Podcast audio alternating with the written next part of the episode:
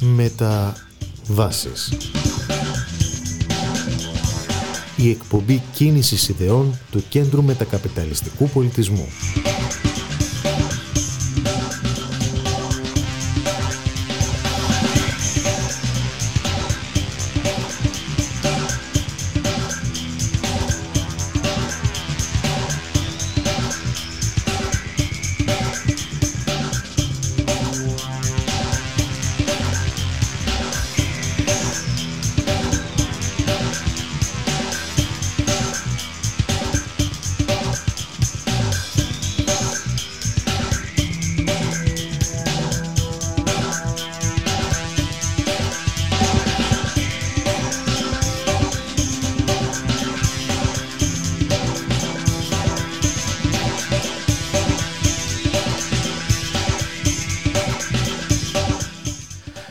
Καλό σας απόγευμα φίλες και φίλοι του Ραδιομέρα.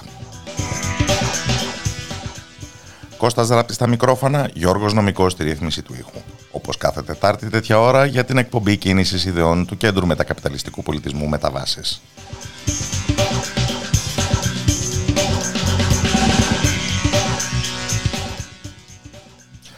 Μια αστραπή της μνήμης από το παρελθόν και μια συγκλονιστική είδηση από την τρέχουσα επικαιρότητα – κάπου ανάμεσα σε αυτά τα δύο ταλαντεύεται η σκέψη μας σήμερα.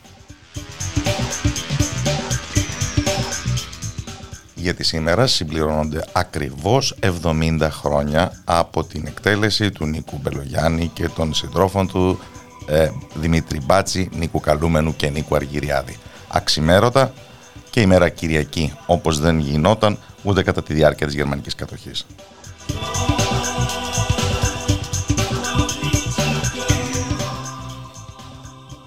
Οι δύο δίκες και κατόπιν η εκτέλεση του Μπελογιάννη και των συντρόφων του που συγκλώνησαν τότε την αριστερά σε όλη την Ευρώπη είναι ένας χαρακτηριστικός δείκτης του ποια ήταν και πώς οικοδομήθηκε η μετεμφυλιακή Ελλάδα.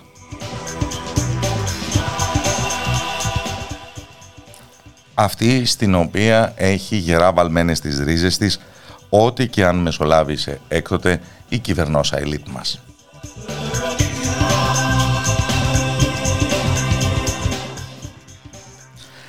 Και με μια Αμερικανική πρεσβεία τότε να κινεί τα νήματα ε, με έναν τρόπο ο οποίος δεν μπορεί παρά επίσης να θεωρηθεί στις ημέρες του Τζέφρι Πάιατ εξαιρετικά επίκαιρος.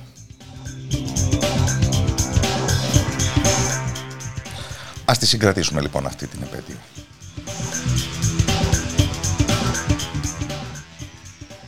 Με τα μάτια όμως πάντοτε ανοιχτά σε ό,τι τρέχει αυτή τη στιγμή μπροστά την διεθνή κατάσταση.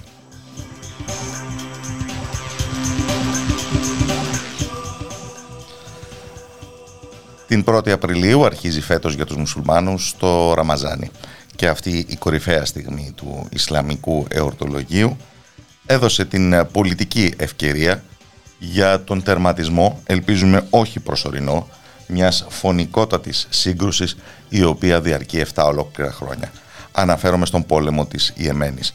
Και μόλις σήμερα πληροφορηθήκαμε ότι στις συνομιλίες που διεξάγονται στο έδαφος της Σαουδικής Αραβίας με τη συμμετοχή όλων των χωρών του Συμβουλίου Συνεργασίας του Περσικού Κόλπου ε, χωρίς όμως την παρουσία αντιπροσωπείας των Χούθη ανταρτών της Ιεμένης οι οποίοι θα επιθυμούσαν ε, έναν ουδέτερο τόπο διεξαγωγής των επαφών. Σε αυτήν λοιπόν την συγκέντρωση επισημοποιήθηκε η κατάπαυση του πυρός από την πλευρά της Σαουδικής Αραβίας και των συμμάχων της.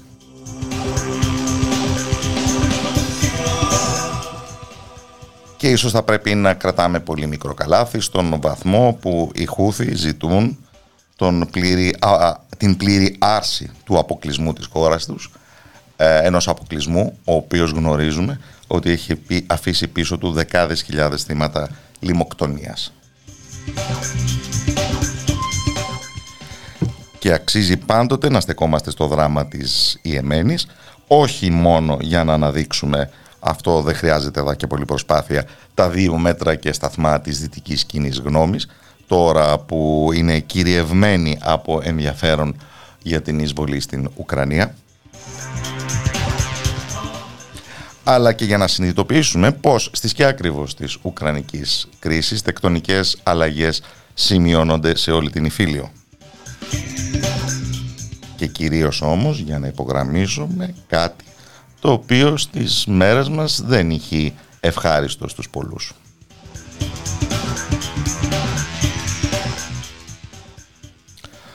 Ότι δηλαδή οι αντάρτες Χούθη κέρδισαν αυτό το αποτέλεσμα, το να καταβάλουν έναν πολύ ισχυρότερο αντίπαλο με τα όπλα. Για την ακρίβεια το κέρδισαν τελειωτικά μου φαίνεται το περασμένο Σαββατοκύριακο με το τελευταίο τους πλήγμα εναντίον πετρελαϊκών εγκαταστάσεων της Σαουδικής Αραβίας, στην Τζέντα, ενώ αυτή ετοιμαζόταν να διοργανώσει τη Φόρμουλα 1.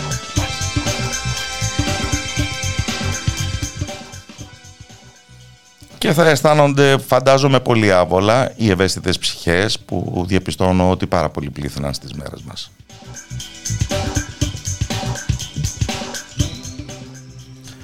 Αλλά ναι, ο Δαβίδ νίκησε προκειμένου τον Γολιάθ και τη Γολιάθ πυλώνα των αξιών μας των δημοκρατικών ή κάνω λάθος. Ή τέλος πάντων επέφερε μια οδυνηρή για τον Γολιάθ ισορροπία. Με τη στήριξη το δίχως άλλο των Ιρανών φρουρών της Επανάστασης, αλλά εν πωλής με εγχώρια μέσα και κυρίως θυσίες του ίδιου του λαού της Ιεμένης.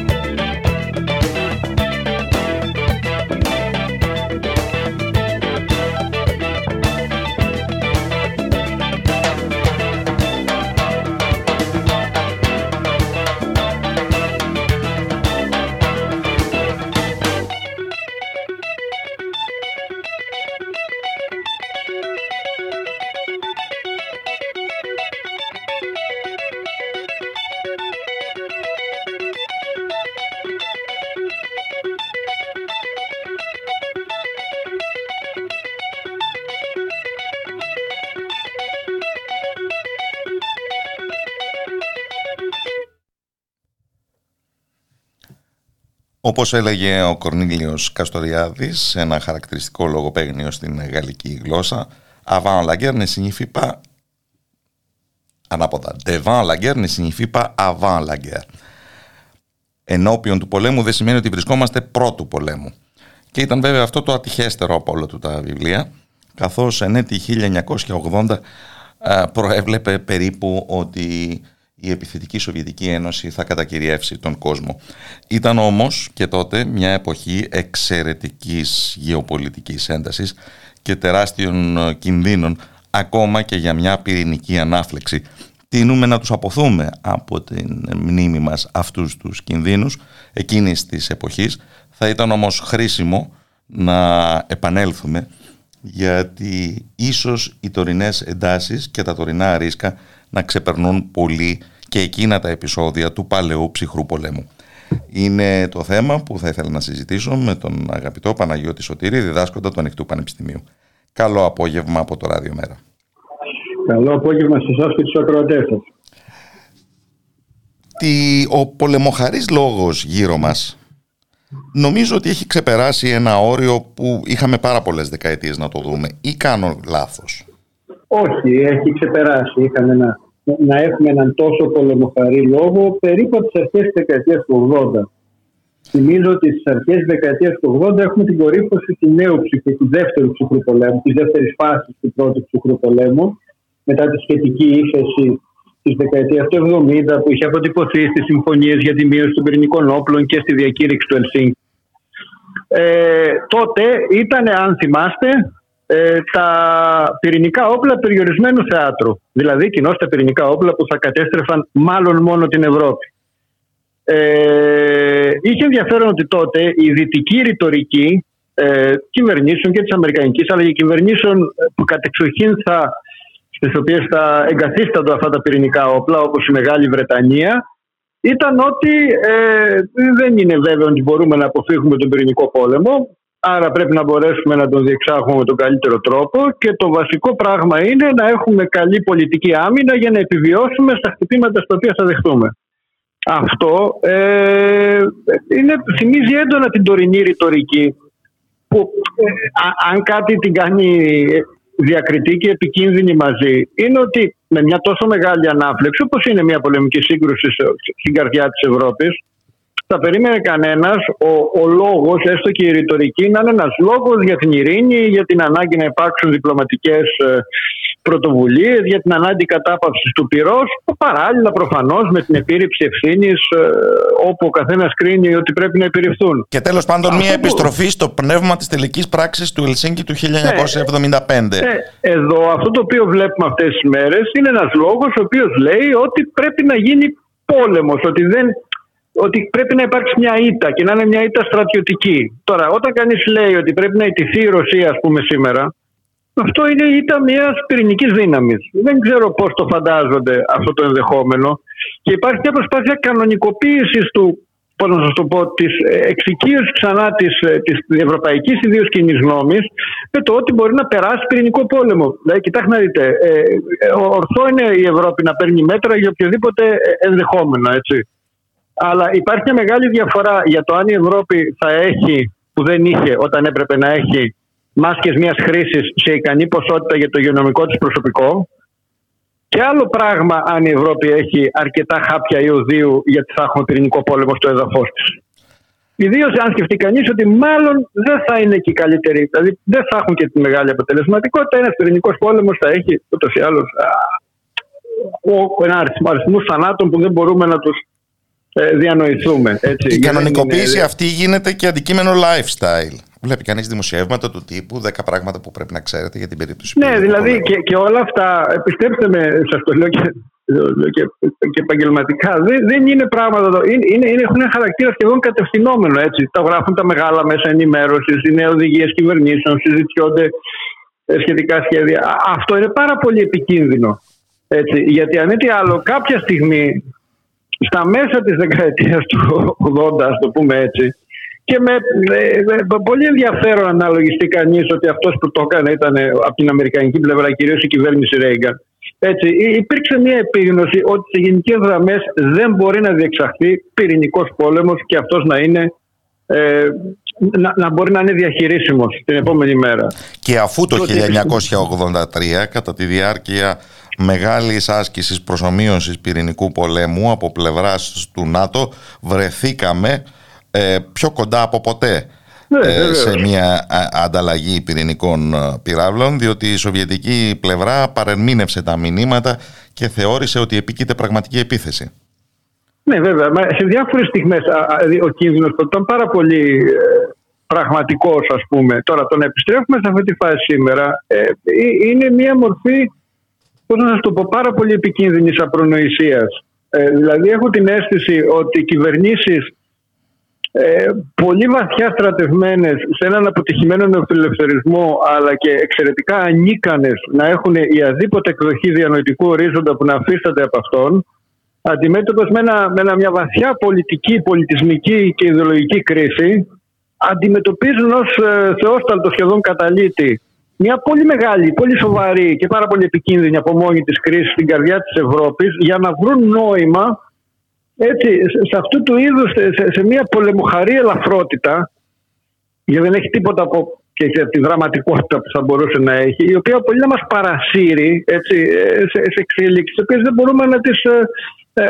αναλογιστούμε. Για να προστατεύσουν έτσι. μια αυτοεικόνα ότι παραμένουν ναι. ισχυροί και βρίσκονται στην σωστή ναι, πλευρά το... της ιστορίας, ενσαρκώνοντας ναι, υψηλές αξίες. Ακριβώς. Και το οποίο διαψεύδεται, ξέρετε, από αυτή την εικόνα που κυκλοφορεί στα μέσα κοινωνικής δικτύωσης, που έστω και με την υπερβολή της έχει ενδιαφέρον. Ξέρετε, είναι αυτή η εικόνα μιας απεικόνησης της ε, Ιφιλίου, όπου περιλαμβάνονται ε, οι χώρες που ανήκουν στενά στη Δύση και συνειδητοποιεί κανείς πόσο λίγες είναι, αν αναλογιστεί κανείς και γεωγραφικά και πληθυσμιακά, πόσες χώρες διαλέγουν μια διαφορετική στάση. Δεν λέω ότι στρατεύονται με την άλλη πλευρά, δεν, δεν λέω αυτό το πράγμα, αλλά κατανοούν ότι αυτό είναι μια επικίνδυνη σύγκρουση. Καλό είναι κανένας να κρατήσει αποστάσεις, καλό είναι να προσπαθήσει να τελειώσει όσο το δυνατόν νωρίτερα, να βρεθεί μια ειρηνική ε, ε, επίλυση και όχι απλώς να κλιμακωθεί μια νέα διαίρεση σε ένα κόσμο που είναι πολύ πιο σύνθετος και εξαιρετικά πιο αλληλεξαρτημένος από τον κόσμο της δεκαετίας του,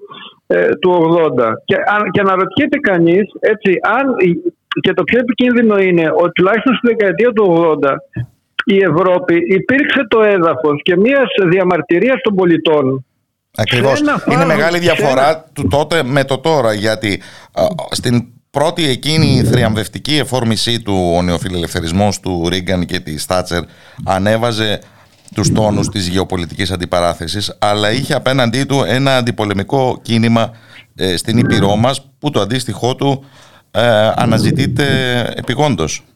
Ναι, όχι, δεν τότε είχες ένα, είχες ένα ουράνιο τόξο, για να χρησιμοποιήσω αυτή την εικόνα, αντιπολεμικών κινημάτων από τις γυναίκες του Greenham ε, Common που ήταν ακριβώς εκεί που θα εγκαθίστανται οι πύραυλοι μεσαίου του, του ΝΑΤΟ.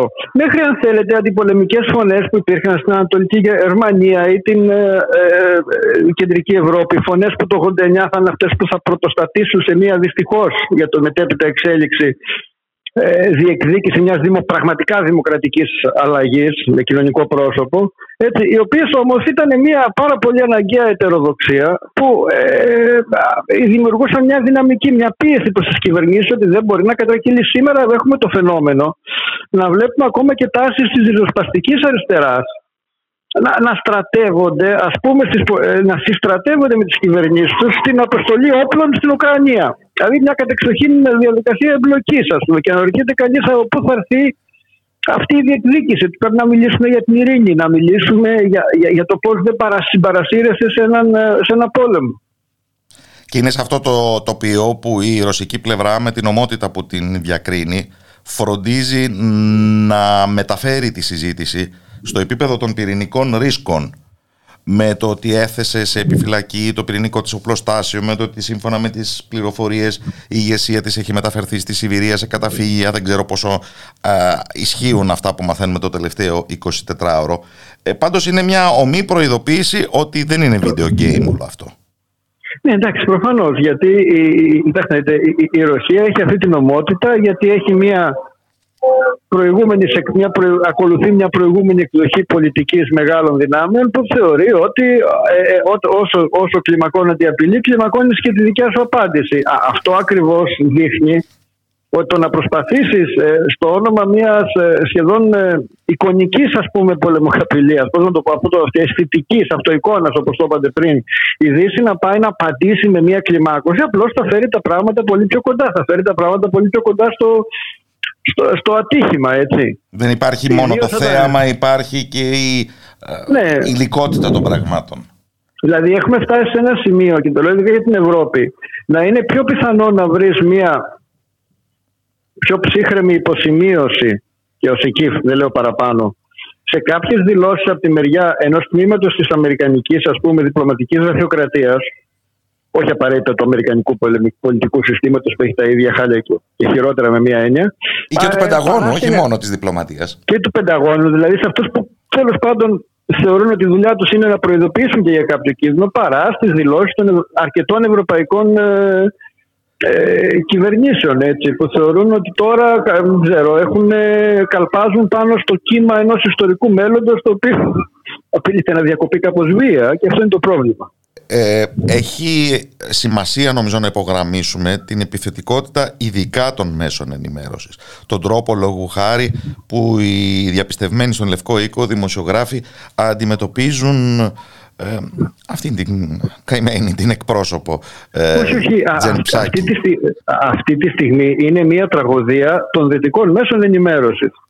Γνωρίζετε καλύτερα για από μένα θα έλεγα ότι πάντοτε σε πολεμικές συγκρούσεις μπορούσες πλάι στη ρητορική, πλάι στην προπαγάνδα ε, να βρίσκεις από ένα σημείο και πέρα στα δυτικά μέσα ενημέρωση, αυτά που θεωρούμε σοβαρά ή έγκριτα ή οτιδήποτε άλλο και ένα κομμάτι ε, πραγματικής, κάπως αντικειμενικής ενημέρωσης, παρουσίαση των δεδομένων, διάκρισης των δεδομένων και της άποψης του σχολείου.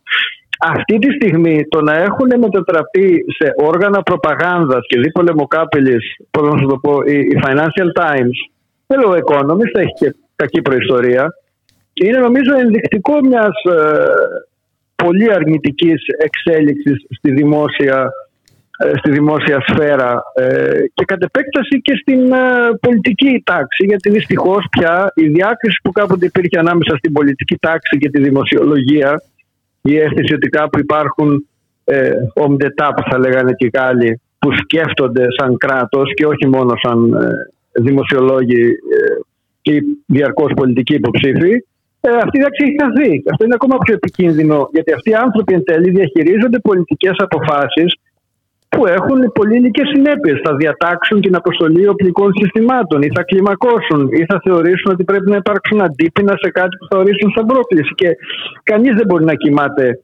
ήσυχος όταν αυτές τις αποφάσεις θα τις πάρει, ιδίως στην Ευρώπη, η τρέχουσα εικόνα που παρουσιάζει η πολιτική της ε, τάξης. Προκύπτει μήπως αυτό από μια πεποίθηση πραγματολογικά πεπλανημένη και ηθικά νομίζω κατακριτέα ότι τίποτα από όλα αυτά δεν αφορά εμάς, ότι ο πόλεμος είναι κάτι μονίμως που εξάγεται προς τρίτους, λιγότερο προνομιούχους.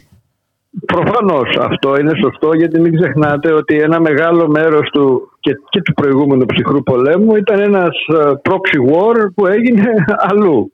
Αλλά αυτή τη φορά ο, ο πόλεμος είναι στα σύνορα της Ευρώπης, είναι μέσα στην Ευρώπη, είναι στην Ουκρανία. Έτσι. Δηλαδή Πώ να σας το πω, ε, αν γίνει μια επιθετική ενέργεια του ΝΑΤΟ που έχει αποφευθεί μέχρι τώρα ευτυχώς, έτσι, θα είναι μια μετακίνηση στρατευμάτων π.χ. μέσω της Πολωνίας ή μια συγκέντρωση στρατευμάτων στην Πολωνία ή θα φτιαχτεί εκεί μια ορατή ε, ανεφοδιαστική διαδικασία και όχι προφανώς η μια ορατή τα τωρινά κανάλια που έχουμε τα οποία σπρώχνουν κυρίως φορητό αντιαρματικό και ε, αντιαεροπορικό οπλισμό έτσι, που θα τα καταστήσει νόμιμους στόχους και μετά δεν ξέρω τι νόμιμους στόχους εντός εισαγωγικών ή εκτός ό,τι θέλετε, αλλά ε, αυτή είναι η λογική του πολέμου.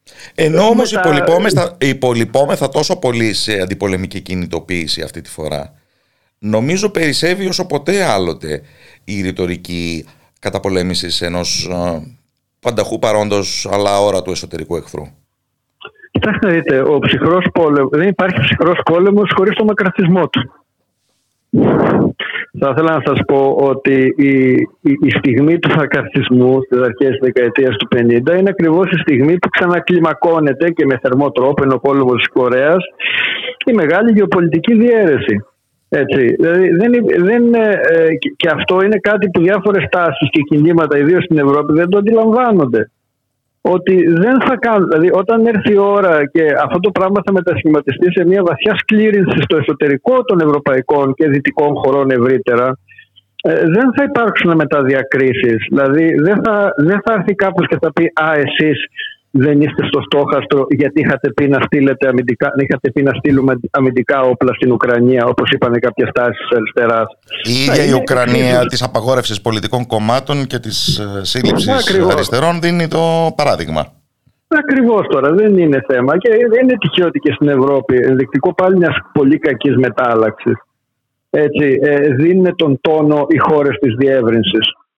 Χώρες οι οποίες ποτέ δεν μπόρεσαν να συγκροτήσουν στην μετακομμουνιστική περίοδο ε, αυτό που θα λέγαμε επαρκείς δημοκρατικούς θεσμούς και επαρκή δημοκρατική κουλτούρα, όπου η αντίληψη ότι η πολιτική είναι μια ρητορική, μπορείς να λες ότι θες αρκεί να βγει το αποτέλεσμα, κυριαρχούσαν όλες οι παραλλαγές λαϊκισμού, και όπου υπάρχουν, ας μην το ξεχνάμε αυτό, ε, εκδοχές ε, εντός αδικαίωτων εθνικισμών έτσι, που δεν είμαι καθόλου βέβαιος ότι συμβάλλουν στην, στην ε, ειρήνη στην Ευρώπη. Δηλαδή, κοιτάξτε τώρα, το να δει τον τόνο η Πολωνία, έτσι, ε, ο πολωνικός εθνικισμός στην πλήρη του μορφή, αυτός που θεωρεί ότι το όραμά τους είναι η κοινοπολιτεία που είχαν με τη Λιθουανία ε, μερικούς αιώνες πριν, έτσι, και που θεωρεί ότι πολωνικά εδάφη είναι και ένα μέρος της Ουκρανίας ακόμα. Δεν είμαι βέβαιος ότι είναι ακριβώς ο καλύτερος σύμβουλος για να χειριστούμε την ειρήνη στην Ευρώπη. Έτσι. Ας τα συγκρατήσουμε αυτά.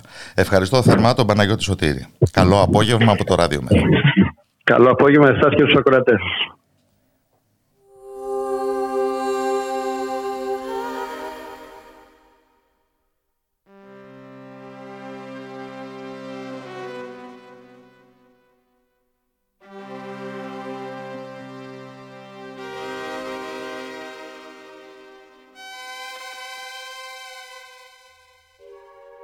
Daddy, Daddy. It was just like you said. Now that the living outnumber the dead.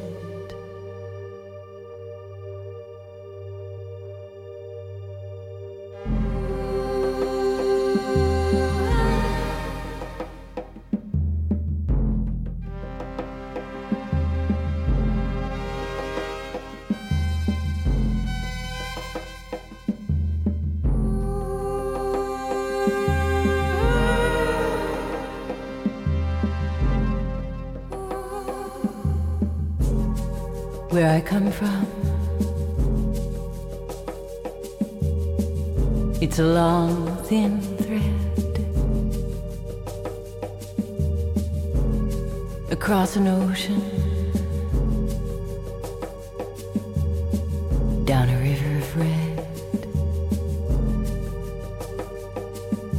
Now that the living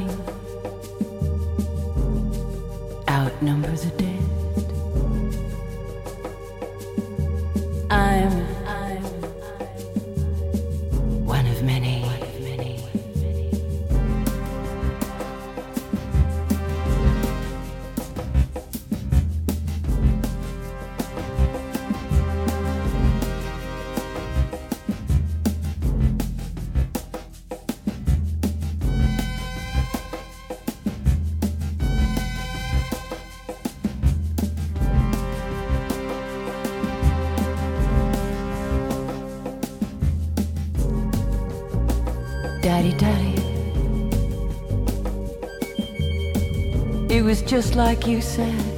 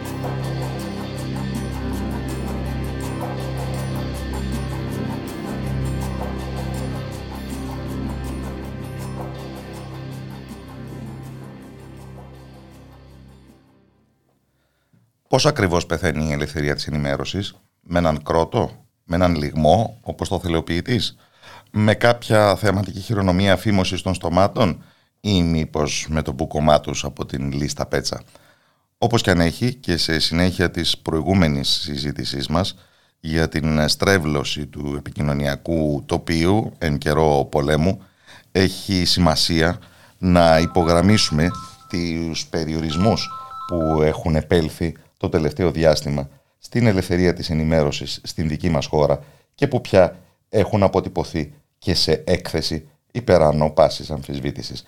Είναι το θέμα που θα ήθελα να συζητήσω με τον αγαπητό Αυγουστίνο Ζενάκο της ερευνητικής δημοσιογραφικής ομάδας The Manifold. Καλό απόγευμα από το Ράδιο Μέρα. Γεια σας, καλησπέρα. Χαρά μου να μιλάμε μαζί πάντα. Τι είναι αυτό που αποτυπώθηκε και πώς; Λοιπόν, καταρχάς να, να πούμε μια κουβέντα για το ποιοι είναι αυτοί που κάνουν αυτή την έκθεση, έτσι, γιατί Μμμ, α, είναι κάτι το οποίο επίσης έχει υποβαθμιστεί. Ο οργανισμός που την κάνει λέγεται Media Freedom Rapid Response και είναι ένας συνασπισμός αρκετών ευρωπαϊκών οργανώσεων συμπεριλαμβανομένης της Ευρωπαϊκής Ομοσπονδίας ε, Δημοσιογράφων και του Κέντρου για την Ελευθερία του Τύπου και των Μέσων Μαζικής Ενημέρωσης στην Ευρώπη. Υπάρχουν κι άλλοι, λέω δύο από τους σημαντικότερους. Το Διεθνές Ινστιτούτο Τύπου είναι ένας άλλος κτλ. Αυτοί λοιπόν ε, συνομίλησαν με πολλούς ε, σχετικούς επαγγελματίες στην Ελλάδα, συνομίλησαν με δημοσιογράφους, συνομίλησαν με εκπροσώπους συνδικαλιστικών ενώσεων, συνομίλησαν με πανεπιστημιακούς και ερευνητές και αποπειράθηκαν να συνομιλήσουν και με αξιωματούχους της πολιτείας. Εκεί δεν είχαν πολύ καλή τύχη, θα τα πούμε και αυτά. Και έβγαλαν λοιπόν αυτήν την αναφορά, αυτήν την ε, έκθεση στην οποία διαπιστώνουν πράγματα τα οποία εμείς συζητάμε πρέπει να πούμε, αλλά έχει τη σημασία του το ότι βγαίνει με τόσο ανεξάρτητο τρόπο και με τόσους συνεργαζόμενους φορείς. Η έκθεση Και με κατά τη γνώμη μου, το προορισμό σημαντικότερο που λέει, ένα διεθνές ακροατήριο πλέον. Ναι, βεβαίως. Αν μη τι Τα άλλο, οικογενειακά πανευρωπαϊκό μυστικά της Ελλάδος δεν μένουν πια μυστικά. κάνουν και συστάσεις ε, στην Ευρωπαϊκή Ένωση, άλλωστε, στα όργανα της Ευρωπαϊκής Ένωσης. Ας δούμε πρώτα Για πώς το κωδικοποιούνται τα ευρήματά τους και μετά ποιες είναι οι συστάσεις τους. Ναι, βεβαίως. Λοιπόν, τα ευρήματα, ε, ίσως το σημαντικότερο κατά τη γνώμη μου, είναι το πώς σε συνθήκες ακραίας πόλωσης αυτό το οποίο συμβαίνει είναι ότι δεν υπάρχει α, αποστασιοποιημένη, αυτό που θα λέγαμε ανεξάρτητη διαυγής, α, δημοσιογραφία παρεκτός κάποιων λίγων μικρών ανεξάρτητων μέσων με περιορισμένη απήχηση. Σε αυτό το φαινόμενο έρχεται και συνεργεί ε, η κυβέρνηση, η παρούσα κυβέρνηση, επί των ημερών της οποίας κρίνει η έκθεση ότι έχει επιδεινωθεί πάρα πολύ α, η κατάσταση, η οποία θέλει να ελέγξει ασφυκτικά το μήνυμα το οποίο βγαίνει προς τα έξω, όποια υπόθεση και αναφορά αυτό, όποια πολιτική περίσταση και αναφορά το, το μήνυμα και να υποβαθμίσει τις κριτικές ε, φωνές, τις φωνές της αμφισβήτησης. Αυτό το λέει ε, με σαφήνεια σχεδόν κατά λέξη η, η έκθεση. Γιατί Και θα συμπλήρωνα λέει- εγώ κακεντρεχώς για αυτή την κυβέρνηση η πολιτική συνίσταται ακριβώς στον έλεγχο του μηνύματος. Ναι, ε, η, η έκθεση δεν ε, κάνει κρίσεις τέτοιου είδους, ποιοτικές. Η έκθεση έχει μια τεχνοκρατική τοποθέτηση. Το ξέρω, γι' αυτό Μιλάει για παρεμβάλλομαι, ναι. Διαπιστώσεις. Ναι, ε, ε, α- ασφαλώς, αλλά θέλω να πω ότι έχει, έχει μια αξία το γεγονός ότι δεν κρίνει ε, την κυβέρνηση για τις πολιτικές της εν γέννη, ε, κρίνει την κυβέρνηση συγκεκριμένα για το γεγονός ότι δεν αφήνει να αναπτυχθεί στο τοπίο του τύπου η κριτική εναντίον της. Ε, επιπροσθέτως, ε, αυτό το οποίο λέει η, η έκθεση είναι ότι ακόμα και με τον τρόπο με τον οποίο η κυβέρνηση έχει μοιράσει την υποστήριξή της, την οικονομική υποστήριξή της, και αναφέρεται στη λίστα πέτσα βέβαια, φανερώνει ακριβώς ότι αυτό γίνεται ε, με κομματικά κριτήρια και κριτήρια υποστήριξης της κυβέρνησης. Η, η λίστα πέτσα είναι κάτι το οποίο παίρνουν στα σοβαρά σε αντίθεση με την ε, Επιτροπή της Βουλής και σε αντίθεση με το εγχώριο μεδιακό σύστημα που το έχει υποβαθμίσει τόσο πολύ. Θεωρούν ότι είναι πραγματικά απαράδεκτο να μοιράζονται χρήματα κρατική διαφήμισης, τα οποία με τελείως αδιαφανή κριτήρια να πηγαίνουν τα περισσότερα στα συμπολιτευόμενα μέσα και τα ελάχιστα ή και καθόλου στα αντιπολιτευόμενα μέσα. Και τονίζουν ότι ακόμα και η έρευνα που υποτίθεται ότι έκανε το Ελληνικό Κοινοβούλιο δεν έφτασε σε κανένα συμπέρασμα για τα κριτήρια τα οποία χρησιμοποιήθηκαν για το διαμοιρασμό αυτών των κονδυλίων. Και προφανώς οι συντάκτες ε, της έκθεσης δεν πρόλαβαν να λάβουν υπόψη τους νεότερες παρεμβάσεις νομοθετικές που καθιστούν δυσμενέστερο το τοπίο, όπως αυτές για την αστική ευθύνη των ιδιοκτητών των μέσων ενημέρωσης. Το συγκεκριμένο δεν το, δεν το σχολιάζουν. Σχολιάζουν όμως την νομοθετική παρέμβαση για τα fake news που έχει επίσης συζητηθεί και καλό την κυβέρνηση να την αποσύρει. Σχολιάζουν επίσης το πολύ σοβαρό ζήτημα το, του προσφυγικού, της κάλυψης του προσφυγικού, το γεγονός ότι αποθαρρύνεται κάθε κάλυψη των βίαιων επαναπροωθήσεων για τις οποίες έχει καταγγελθεί πολλά και η Ελλάδα. Ε, εδώ αξίζει να θυμηθούμε το περίφημο περιστατικό με την Ολλανδή δημοσιογράφο και την ερώτηση που ε, έκανε στον Πρωθυπουργό. Και να θυμηθούμε ότι άσχετα με το πώς κρίνει κανείς ε, το ύφος του δημοσιογράφου, αν ήταν επιθετική και ούτω καθεξής, το διατάφτα είναι ότι έχει μια καταγγελία ότι η, η χώρα παραβιάζει συστηματικά τα ανθρώπινα δικαιώματα. Εκεί δεν υπάρχει ούτε ένα από τα μεγάλα ελληνικά μέσα τα οποία να, έχει κάνει, να έχουν κάνει ούτε μισή έρευνα υφίστανται, βρε παιδί μου, αυτές οι επαναπροωθήσεις ή όχι. Δημοσιογραφική δουλειά, καθαρά ανταυτού γεμίσαμε άρθρα γνώμης τα οποία κατηγορούσαν την Ολλανδή δημοσιογράφο λίγο πολύ ως πράκτορα της Τουρκίας. Ότι παίζει την τουρκική ατζέντα. Κάτι ακριβώς το οποίο έλεγε και η ίδια η κυβέρνηση για να υποβαθμίσει τι καταγγελίε. Θέλω να πω, αυτά τα πράγματα επισημένονται στην έκθεση, όπως επισημαίνεται και η βία κατά δημοσιογράφων, τόσο στην περίπτωση του προσφυγικού, στην οποία αντιμετωπίζουν αυθαίρετες συλλήψεις, κακοποίηση, κατηγορίες για κατασκοπία και διάφορα τέτοια πράγματα τα οποία προσπαθούν να τους αποθαρρύνουν από το να καλύψουν το προσφυγικό, όσο βέβαια και στις διαδηλώσεις τις οποίες κυρίως οι φωτορεπόρτερ υφίστανται συστηματικά βία από τα ΜΑΤ και την αστυνομία. όλα αυτά μαζί, μαζί με μια ε,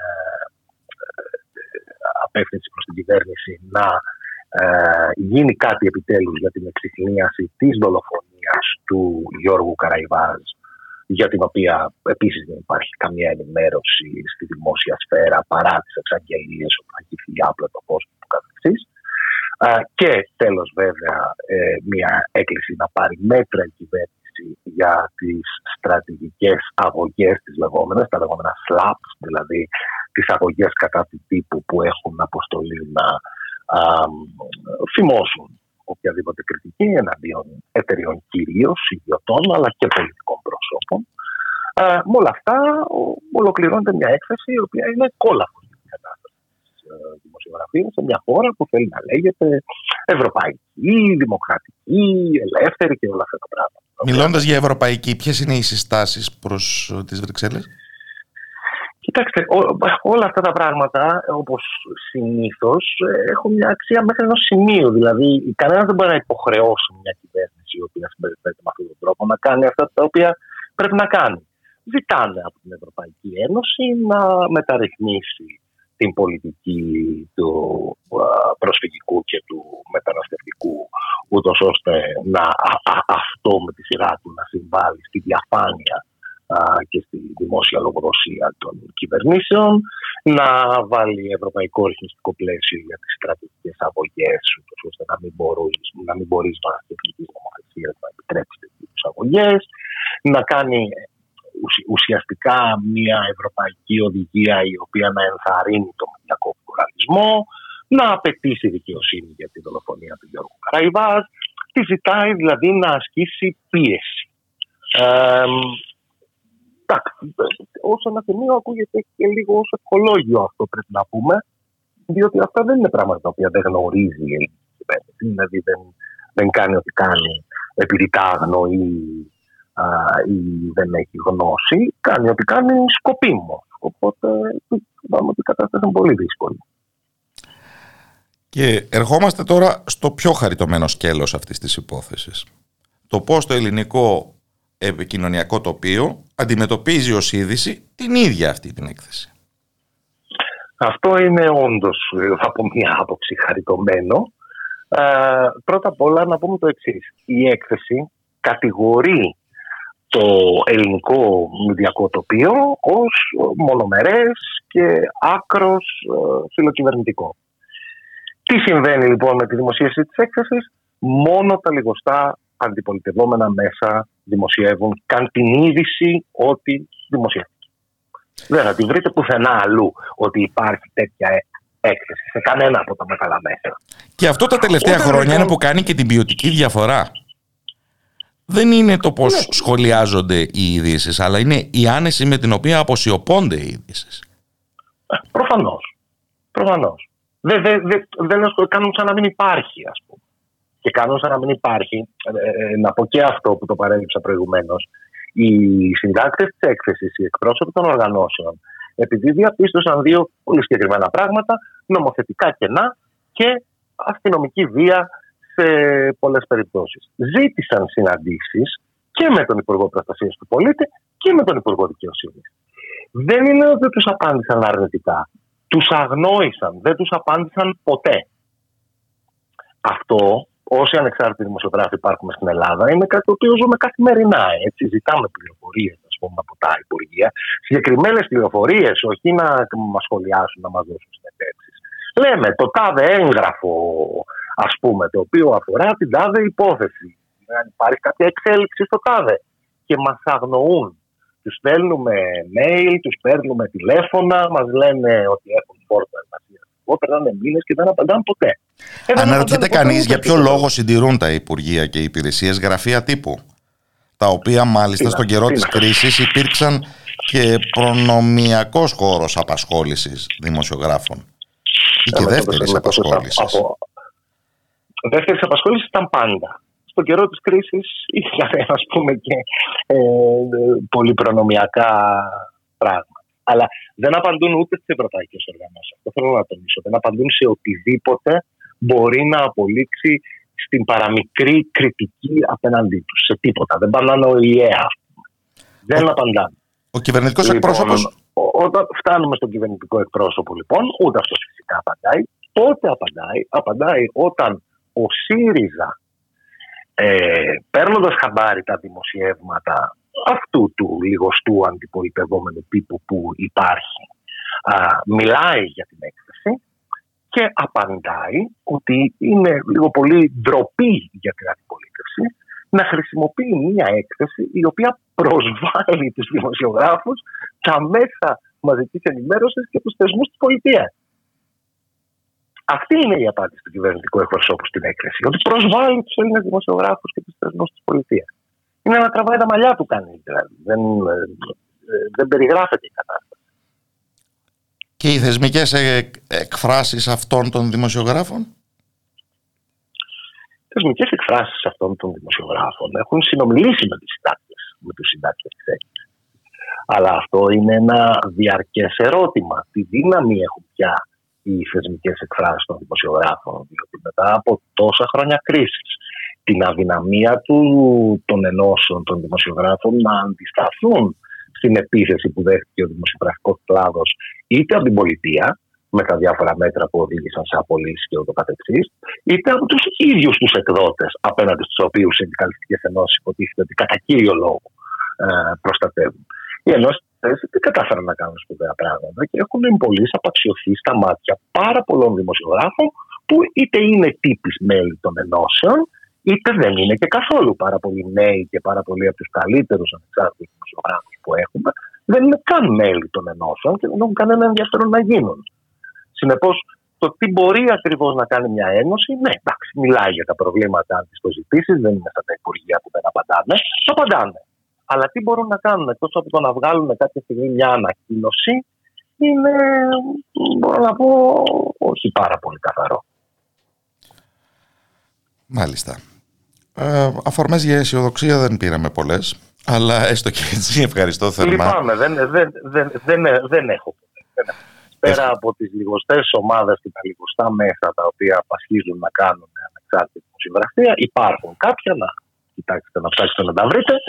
Ε, δεν μπορώ να, να προσφέρω άλλη αισιοδοξία, λυπάμαι.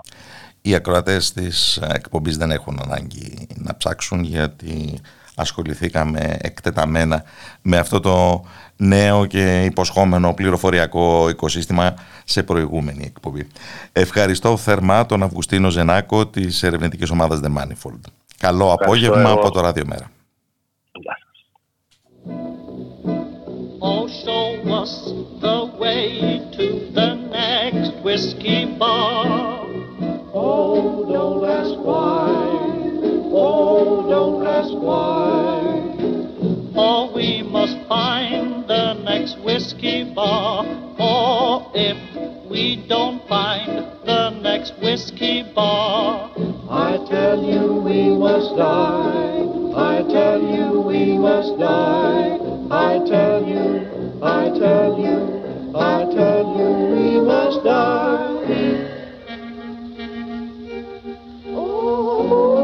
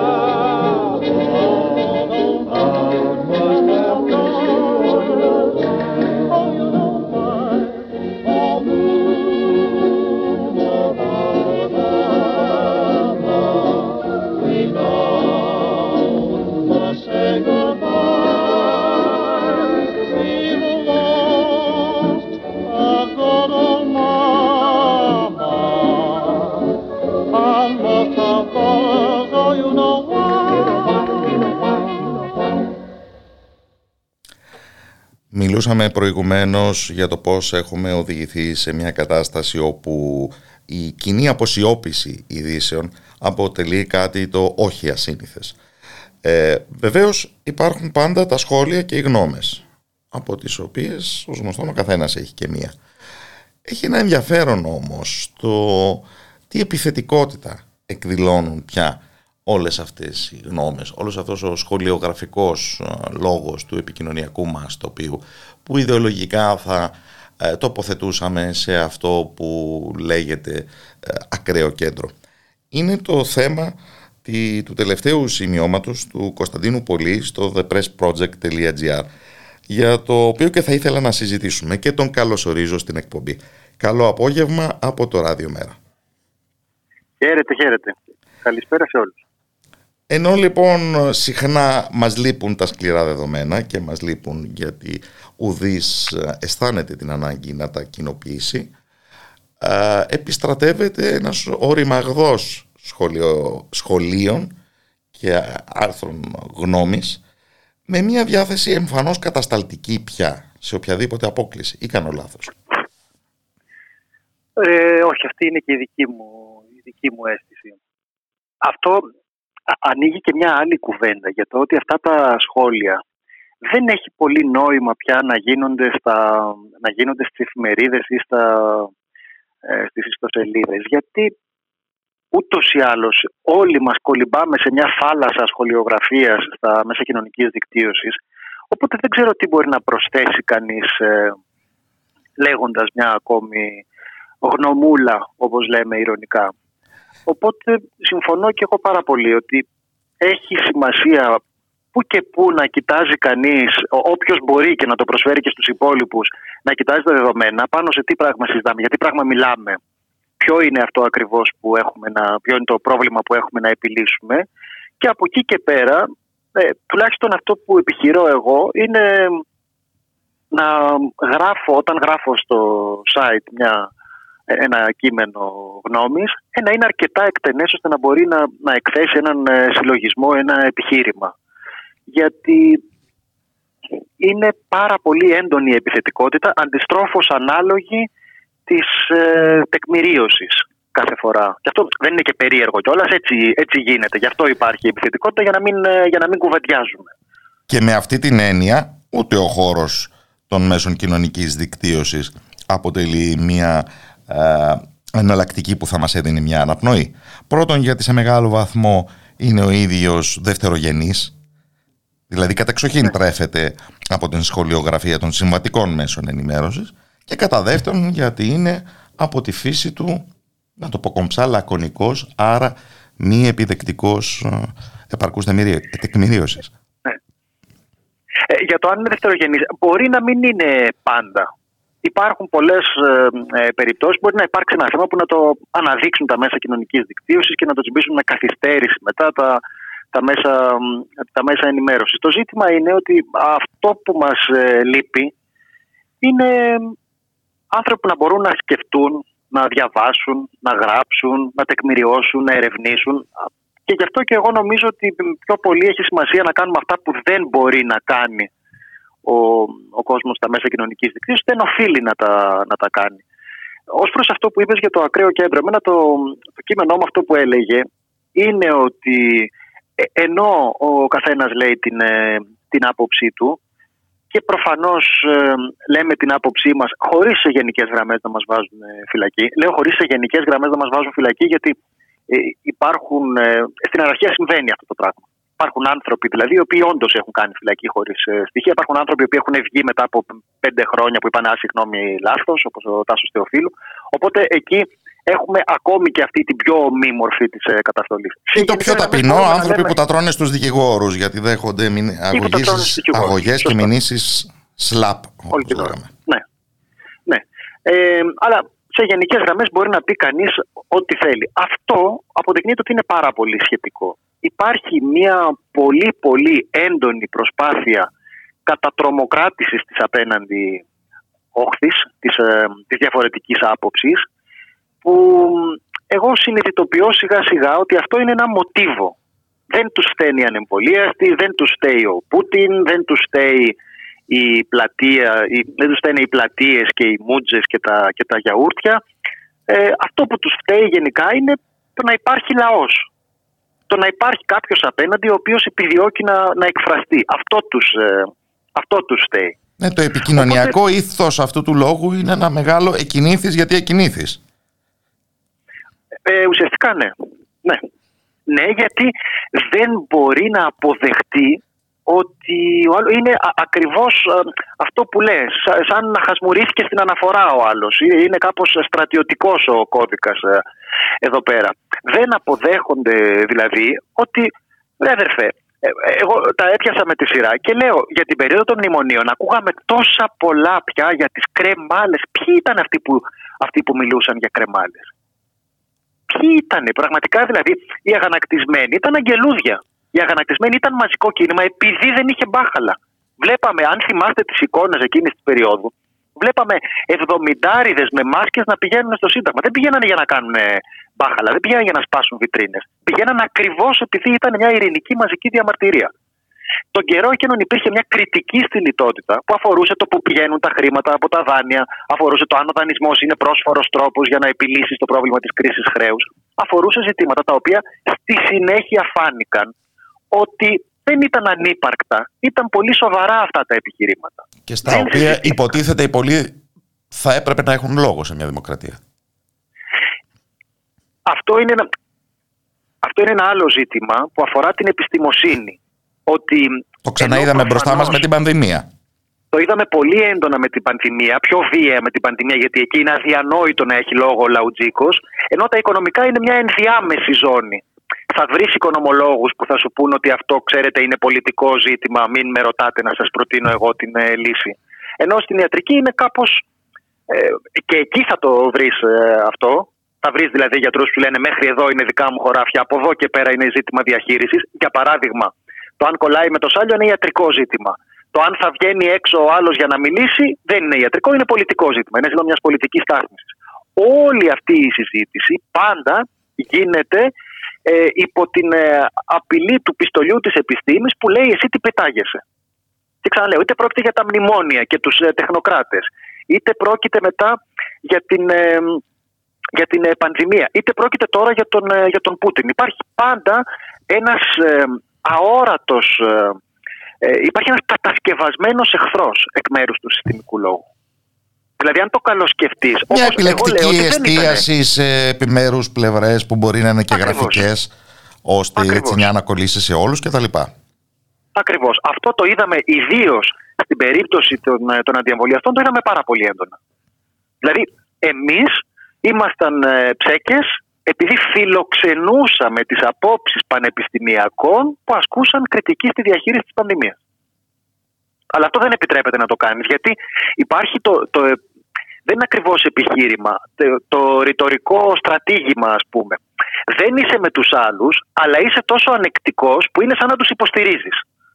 Αυτό, αν το μετα... που ισχύει και με τον Πούτιν απολύτως αυτό το, το ίδιο επιχείρημα. Το δεν είσαι με τους άλλους, αλλά δεν, δεν είσαι και αρκετά παθιασμένος. Άρα δεν δικαιούσε να ομιλείς δίχως μια προκαταβολική δήλωση νομιμοφροσύνης. Ναι, και δεν δικαιούσε να ομιλείς ε, χωρίς μια στοιχειώδη αίσθηση αποχρώσεων στο λόγο σου. Που είναι για μένα όχι απλώς ουσιώδης, είναι ε, θεμέλιο κα- κάθε ε, τοποθέτηση η οποία θέλει να, να, να απηχεί τη σκέψη ενός ανθρώπου που κινείται με, με ζωντάνια και χωρίς φανατισμό μέσα στα πράγματα. Δεν μπορείς να πεις αυτό το ιερό και ευλογημένο ναι, μεν αλλά που κοροϊδεύουν. Είναι σημαντικό να μπορούμε να πούμε ναι, μεν αλλά. Δηλαδή να, να μπορούμε να εκφραστούμε με έναν τρόπο ο οποίος να είναι πολύπλοκος. Να μην έχει αυτή την τηλεοπτική διασύνη επίπεδου Γιώργου Αυτιά που λέει ναι, ναι, ναι, ναι, ναι, ναι, ναι, ναι, ναι, σε κάθε σου φράση και περιμένει να πει καταδικάζεις, καταδικάζεις, καταδικάζεις. Και δεν υπάρχει το περιθώριο να σου δοθούν 90 δευτερόλεπτα να αναπτύξεις έναν συλλογισμό που να λέει ότι τα πράγματα είναι και έτσι και αλλιώς. Όλα αυτά Και- θα μπορούσαμε να τα θεωρήσουμε φαινόμενο ελληνικής καθυστέρησης, αλλά ατυχώς ε, είναι διεθνής τάση. Και Ναι. σκέφτομαι πόσο πολύ, ιδίως η liberal ε, ε, πτέρυγα του δημόσιου λόγου στις Ηνωμένες Πολιτείες. Όχι ένα και δύο χρόνια, αλλά τουλάχιστον έξι χρόνια τώρα, με αφορμή το Russia Gate. Αφενός έχει παραδοθεί σε ένα συνωμοσιολογικό παραλήρημα ότι ο Πούτιν ανεβάζει και κατεβάζει κυβερνήσεις στην Αμερική. Αφετέρου όμως με αφορμή αυτό και όλη τη συζήτηση για τα fake news ε, έχει παραδοθεί σε μια ανυπόκριτα λογοκριτική φρενίτιδα. Ε, νομίζω ότι είναι πολύ σημαντικά παραδείγματα και τα δύο. Γιατί ε, εις ό,τι αφορά την ε, συνωμοσιολογία γύρω από την, ε, τους Ρώσους hackers και, τις επέμβαση, και την επέμβαση στα αποτελέσματα των Αμερικανικών εκλογών είναι ενδιαφέρον ότι η συνωμοσιολογία έρχεται από εκεί που δεν την περιμένεις και είναι από, αυτοί από οι όσους οποίοι κατε- ομνίουν στο όνομα του ορθολόγου Ακριβώς. και χρωματίζουν τους Και- αντιπάλους τους ως ψεκασμένους. Ακριβώς. Ακριβώς. Ε, και εις ό,τι αφορά τα fake news, εγώ δεν ανήκω καθόλου στους ε, σταυροφόρους εναντίον των fake news. Καθόλου όμως. Καθόλου, καθόλου. Δεν, ε, ε, δεν χρησιμοποιώ ποτέ, ποτέ αυτόν τον όρο χωρίς να, χωρίς να διευκρινίζω μαζί όλες μου, τις, ε, όλες μου τις επιφυλάξεις. Δεν έχω καμία αμφιβολία δηλαδή ότι αυτό που αποκαλείται γενικώς fake news είναι επικοινωνιακό εργαλείο στα χέρια της ε, συστημικής ενημέρωσης. Και της Άλλο τώρα αν ο εξουσίας της καθένας- ίδιας. Και της εξουσίας της Το- ίδιας. Το ίδιο πράγμα. Ε, Είναι το ίδιο, το ίδιο πράγμα.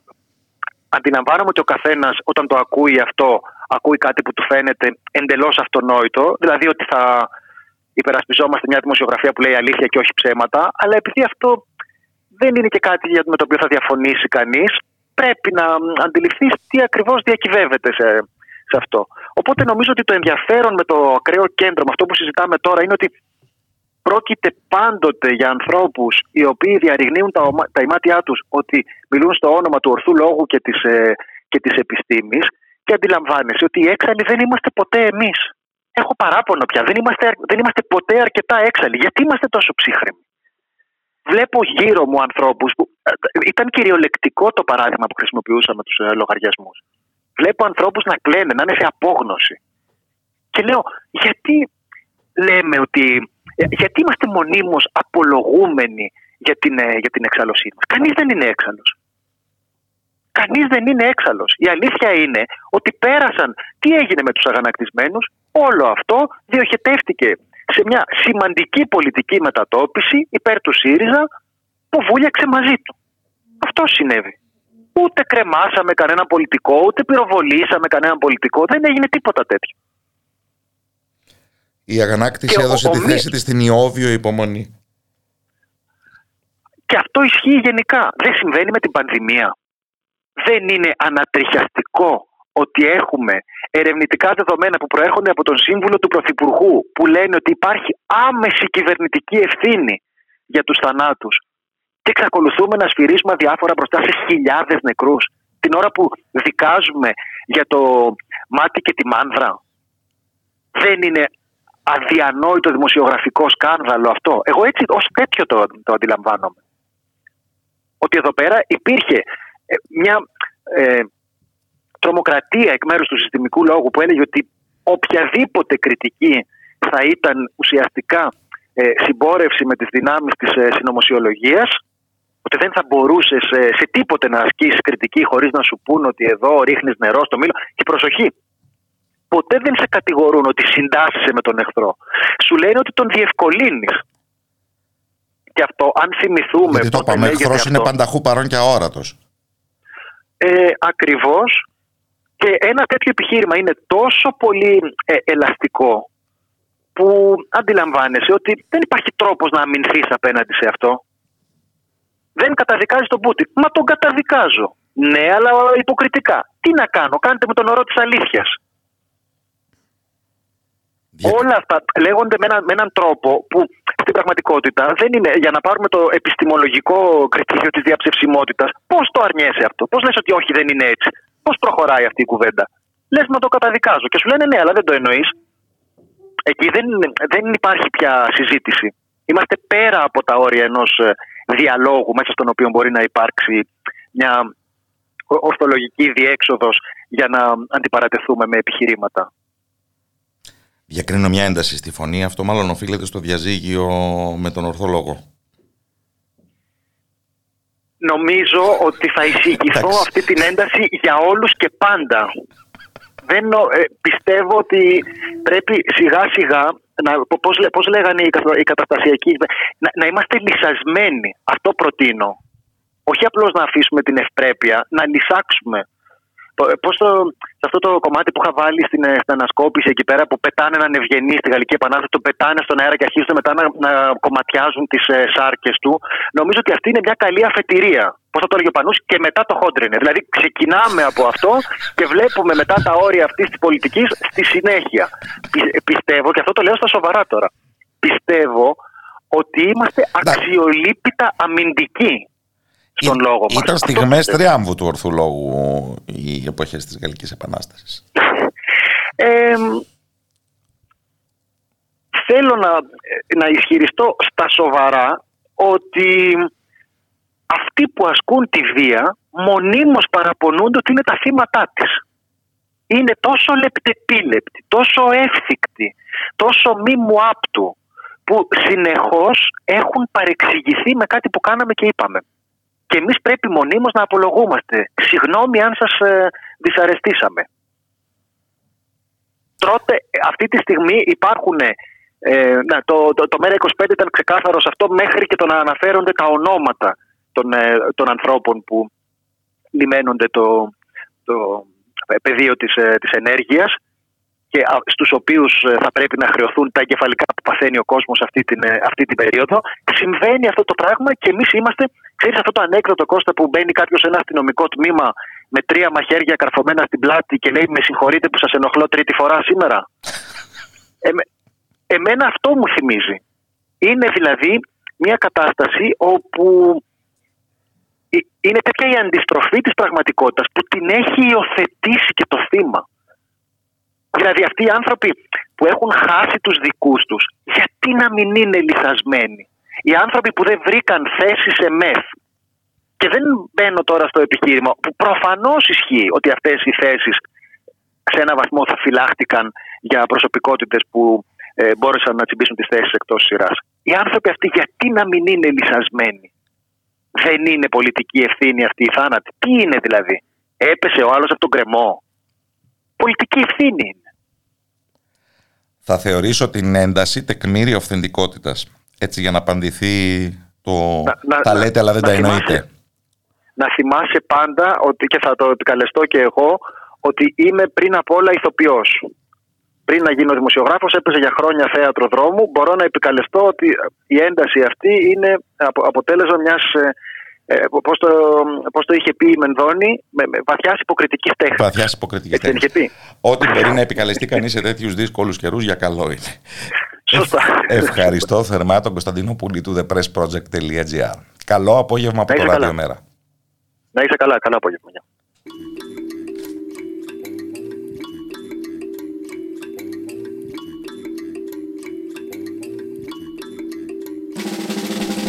لازم افشغل بشغلة هلا أو بنجن ما بدك تحكي معي بهذه اللحظة يمكن تندم.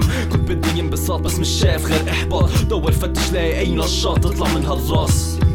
الحياة كتير غريبة. لما بدك تتنفس بدك تدفع ضريبة. مواصلات اتصالات اجار الشقة. عايش لسبب واحد عشان أقدر أطلع حقها مش صدفة إن ألاقي انحنى بكل المشاكل. حنضل هيك إذا ما بنتعلم نتحكم في المشاعر. أحسن تعمل إشي مفيد بدل ما تخلي طاقتك تنكب تفتح بواب جديدة بدل ما تخلي طرقك تنسد. بس اليوم هيك فايق منكد. ومن إيش بالضبط صدقني إني عن جد مش متأكد. يمكن الظروف اللي عايشين فيها شوي بتأثر. بس مش حجة إني أبدأ صيح وأكسر. كله سوء تفاهم ومش أكتر. كبرها بتكبر صغرها بتصغر كله سوء تفاهم ومش أكتر. صدقني في أسباب أهم من هيك تخليك تزعل. كله سوء تفاهم ومش أكتر. كبرها بتكبر صغرها بتصغر كله سوء تفاهم ومش أكتر. صدقني في أسباب أهم من هيك تخليك تزعل. كله سوء تفاهم ومش أكتر. كبرها بتكبر صغرها بتصغر كله سوء تفاهم ومش أكتر. صدقني في أسباب تطلع ليش تشحر ليش تتمنيك ضربة هون ضربة هناك. الليلة حنكشف مين انيك عشاني مش عارف أتفاهم. مع أخوي الحرية لسه ما دقتها لو منركز طاقتنا على نفس النقطة. ممكن نحمي حالنا من الجيش من السلطة من الشرطة. من أي حد بحاول يربطنا ويحكمنا. يوم ورا يوم النظام عم خلينا أفقر. وأنت بس عم تساعده لما تعمل لي حالك أصغر. هذا المجتمع تاعي والمجتمع تاعك. بس للأسف بطلت تحميه لأنه الاحتلال شراك وباعك. نازل بتتا العالم بدك يعطوك اولويه بحب أشوف وين تتخبى لما بتدخل الدورية. فاعرف وين توجه طاقتك السلبية. بدل ما تكب عيلتك وأصحابك تذكر القضية. حلو لو نتوحد حلو لو نقدر ندفع. حلو لو في تفاهم حتى لو لندفع كله سوء تفاهم ومش أكتر. كبرها بتكبر صغرها بتصغر. كله سوء تفاهم ومش أكتر. صدقني في أسباب أهم من هيك تخليك تزعل. كله سوء تفاهم ومش أكتر. كبرها بتكبر صغرها بتصغر. كله سوء تفاهم ومش اكتر صدقني في اسباب اهم من هيك تخليك تزعل كله سوء تفاهم ومش اكتر كبرها بتكبر صغرها بتصغر كله سوء تفاهم ومش اكتر صدقني في اسباب اهم من هيك تخليك تزعل كله سوء تفاهم ومش اكتر كبرها بتكبر صغرها بتصغر كله سوء تفاهم ومش اكتر صدقني في اسباب اهم من هيك تخليك تزعل Ναι, αλλά για την Παλαιστίνη δεν λέτε κουβέντα. Νομίζω μας αξίζει να αντιστρέψουμε τον κυρίαρχο whataboutism των ημερών και να στρέψουμε και πάλι την ε, προσοχή μας σε αυτό που όλο ένα και περισσότερες έγκυρες φωνές θεσμικές κατονομάζουν πλέον ως Ισραηλινό apartheid και η εξέλιξη αυτή είναι εξαιρετικά αβαρύνουσα. Είναι επίσης ώρα να θυμηθούμε ότι εδώ και καιρό ένα παγκόσμιο κίνημα ακριβώς βάζει στο επίκεντρο της δράσης του το Ισραηλινό apartheid εξού και η καθιέρωση δράσεων όπως η Διεθνής Εβδομάδα ενάντια στο apartheid.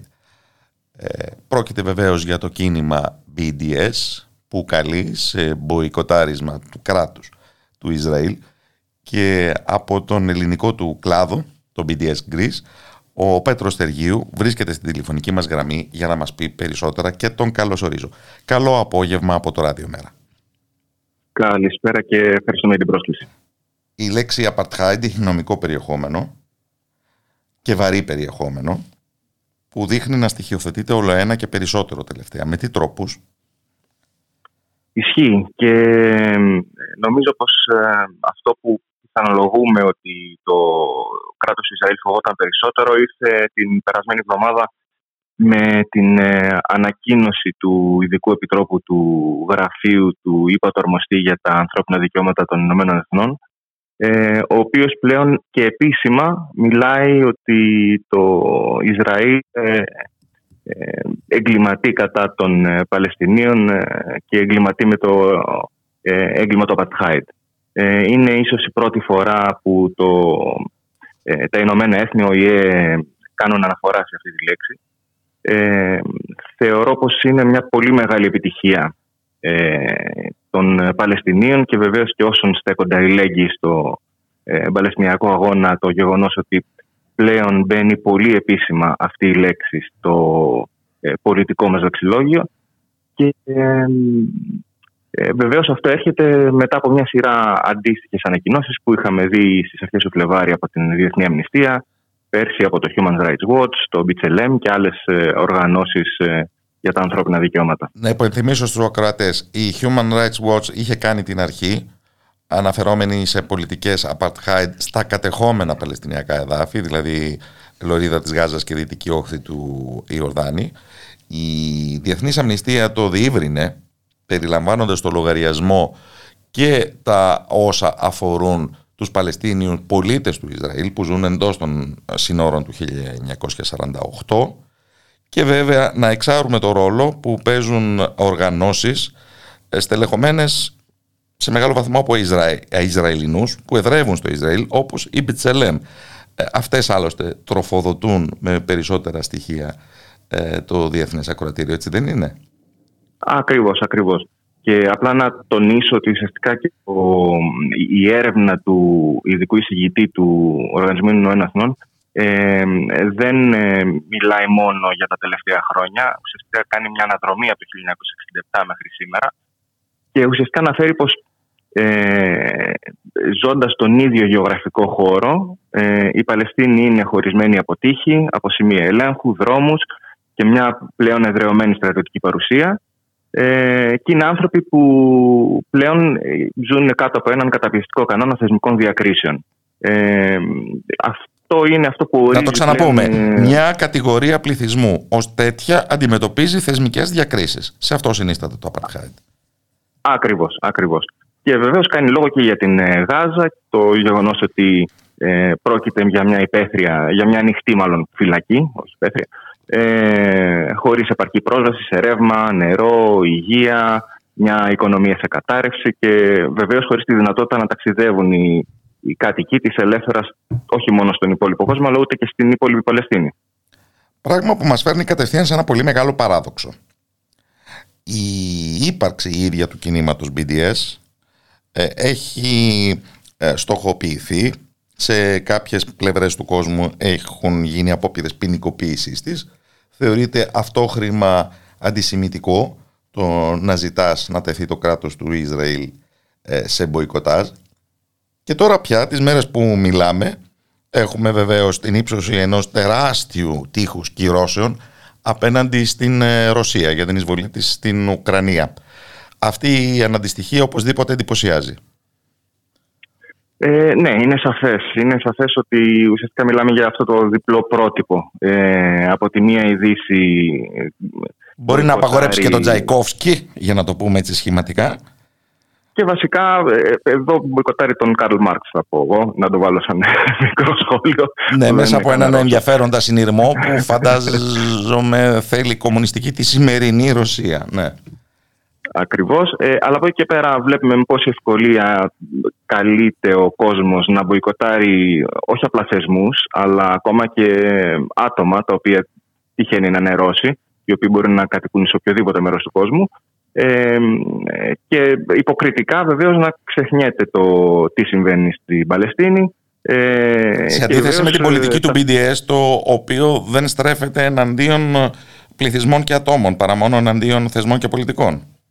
Ακριβώς αυτό ήθελα να πω. Ότι ουσιαστικά μιλάμε μόνο για το κράτος του Ισραήλ και τους θεσμούς και, τους, ε, ε, ε, και, και εκείνα τα, τα, τα κομμάτια τα οποία ουσιαστικά προωθούν την πολιτική του κράτους του Ισραήλ. Δεν μιλάμε για ταυτότητα, για, ε, για άτομα. Ε, είναι πολύ ξεκάθαρο αυτό το οποίο ε, δηλώνει το BDS από την αρχή του και δεν, ε, ε, δεν συγκρίνεται ουσιαστικά με αυτό που αυτό, αυτή τη στιγμή βλέπουμε από την πλευρά της Δύσης σε ό,τι αφορά την ε, Ρωσία.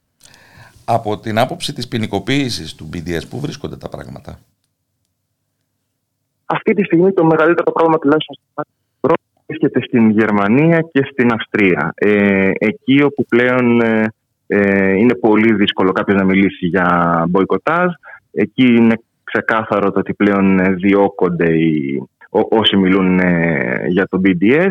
Ε, και ε, από όσο γνωρίζω και συζητώντας με ε, φίλους ε, στη Γερμανία ε, ακόμα και η, η ίδια η Διεθνής Αμνηστία δυσκολεύτηκε πάρα πολύ στο να, ε, ε, κα- να πει στη Γερμανία, να μιλήσει στη Γερμανία ανοιχτά για, το, ε, για αυτό το κείμενο το οποίο είχε βγάλει τη, στις αρχές του Φλεβάρη σε σχέση με το apartheid του Ισραήλ.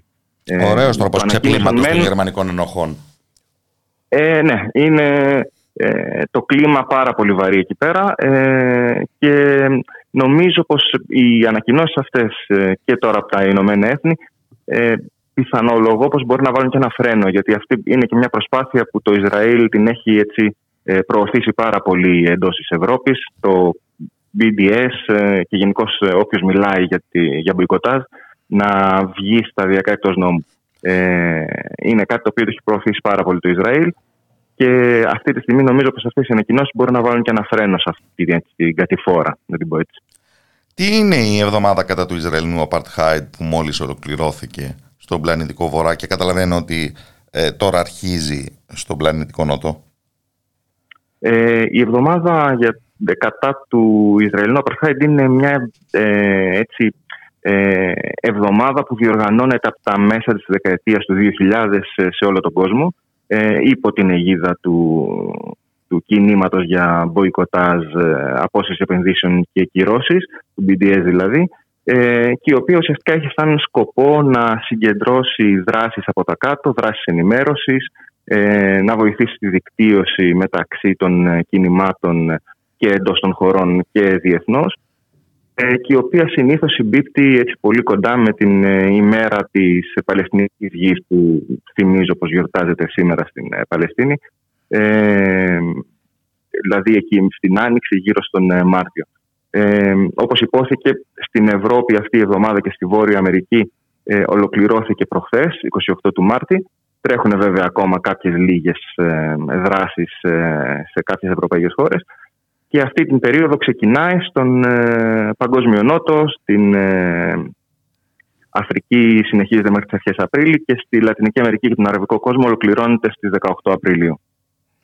Να φρεσκάρουμε τη μνήμη των ακροατών. Τι είναι η μέρα της Παλαιστινιακής Γης και για ποιο λόγο καθιερώθηκε; Ε, ουσιαστικά πρόκειται για μια ημέρα που έχει καθιερωθεί για να θυμίζει την γη η οποία έχει κλαπεί ε, όλα αυτά τα, όλες τις προηγούμενες δεκαετίες από τους ε, Παλαιστινίους. Ε, εμείς εδώ στην Ελλάδα δεν την ε, θυμόμαστε, νομίζω και στον υπόλοιπο κόσμο, ωστόσο ε, είναι μια ημέρα που στην ε, Παλαιστίνη ο κόσμος βγαίνει έξω ε, ε, και βλέπουμε απλές έτσι, ε, από τις πιο απλές διαδηλώσεις ε, και βεβαίως και την ε, κλασική καταστολή εναντίον τους. Παρακολουθούσα λίγο πριν ένα βίντεο το οποίο είχε βγει με ανθρώπους απλά να θέλουν να πάνε στα χωράφια τους και απλά να βρίσκουν σε χωματόδρομους και μέσα στα, στα χωράφια στρατιώτες να τους πυροβολούν. Ε, είναι ουσιαστικά η μέρα του, η, η υπενθύμηση στη- για τους Παλαιστίνιους της γης που έχει χαθεί, που έχει καταληφθεί μάλλον, δεν έχει χαθεί απλά, ε, από το Ισραήλ, Ισραήλ όλα αυτές τις δεκαετίες. Ευχαριστώ θερμά τον α, Πέτρο Στεργίου του BDS Greece. Καλό απόγευμα από το Ράδιο Μέρα. Ευχαριστούμε και εμείς για χαρά. Και ευχαριστώ όλες και όλους εσάς φίλες και φίλοι του Ράδιο Μέρα από τον Γιώργο Νομικό που ήταν στον ήχο και τον Κώστα Ράπτη που ήταν στο μικρόφωνο. Έχετε θερμούς χαιρετισμούς. Ανανεώνουμε το ραντεβού μας για την επόμενη Τετάρτη κατά το σύνηθες αλλά ώρα διαφήμισης μην παραλείψετε απόψε στις 9 το βράδυ να συντονιστείτε μαζί μας για να ακούσετε την εκπομπή «Να τους καεί το βίντεο» με τον Σωτήρη Μητραλέξη και μία ώρα μετά το μετά την απαγόρευση με τον Θοδωρή Βαρβαρέσο. Να είστε καλά.